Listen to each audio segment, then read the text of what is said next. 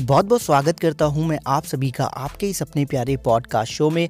मैं हूँ आपका होस्ट एंड दोस्त अमित राज शर्मा। आज का जो पॉडकास्ट है, इसमें हमसे प्रश्न पूछा है कि बैंक इंश्योरेंस क्यों सेल करते हैं। बहुत बहुत धन्यवाद आपके सवाल के लिए, लेकिन इन्होंने व्हाट्सअप पे रैंडम मैसेज किया और अपना नाम मेंशन नहीं किया तो मैं इनका नाम नहीं जानता हूँ। बट आगे से अगर आप कोई भी व्हाट्सअप पे मैसेज करते हैं तो प्लीज़ अपना नाम ज़रूर मेंशन करें, जिससे हम अपनी ऑडियंस को बता सकेंगे कि प्रश्न किसने पूछा है। आज का जो एपिसोड है, ये इक्कीसवा भाग है हमारी इस क्यू एन ए सीरीज़ का। बहुत बहुत धन्यवाद, दिल से धन्यवाद आप सभी का कि आप लोग लगातार प्रश्न पूछ रहे हैं। तो सबसे पहले हम ये समझते हैं कि बैंक कमाई कैसे करते हैं बैंक की इनकम कैसे होती है। देखिए बैंक की इनकम होती है मार्केट में लोन देने से राइट अब वो चाहे वो होम लोन दे कार लोन दे कंस्ट्रक्शन लोन दें, किसी भी तरीके का लोन दें राइट उनसे उनकी कमाई होती है क्योंकि लोन अमाउंट पर उनको इंटरेस्ट मिलता है, जिसे हम साधारण भाषा में बोलते हैं ब्याज। ओके उससे बैंक की इनकम होती है। अब इस इनकम को अर्न करने के लिए बैंक को क्या करना पड़ रहा है? अपना पैसा देना पड़ रहा है दूसरों को। अब ऐसे में बैंक को घाटा भी होता है। बहुत सारी बैंक्स में से नाम हम जानते हैं कि जिनका लॉसेस भी हुआ है।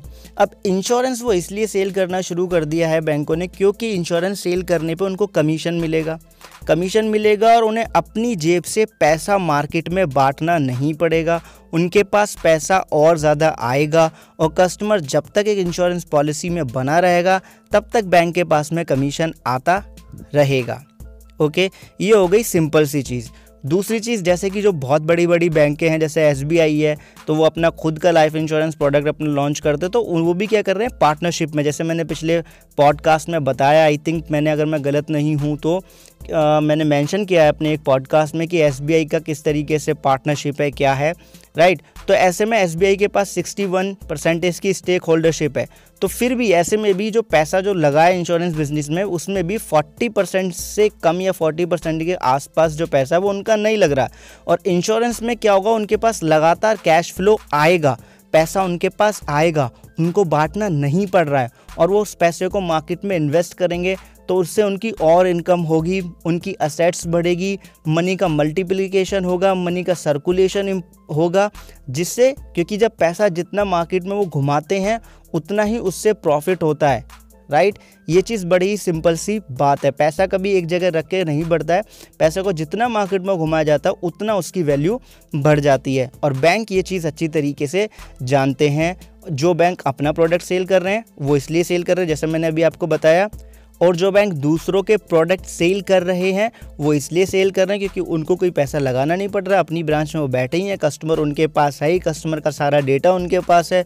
उन्हें पता रहता है कि कौन से कस्टमर को हम कौन सा प्रोडक्ट आराम से पिच करें जो हमारी बात सुन लेगा और होता भी एग्जैक्टली exactly ऐसा ही है। तभी तो एलआईसी के होते हुए भी आज के टाइम में जो एचडीएफसी की जो ग्रोथ आपको देखने के लिए मिल रही है एसबीआई लाइफ की आपको ग्रोथ देखने के लिए मिल रही है आई की देखने के लिए मिल रही है। क्यों?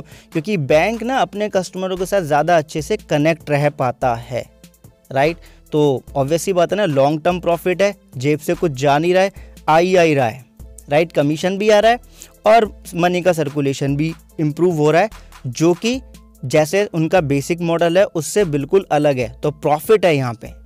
इस वजह से बैंक सेल करते हैं इंश्योरेंस को।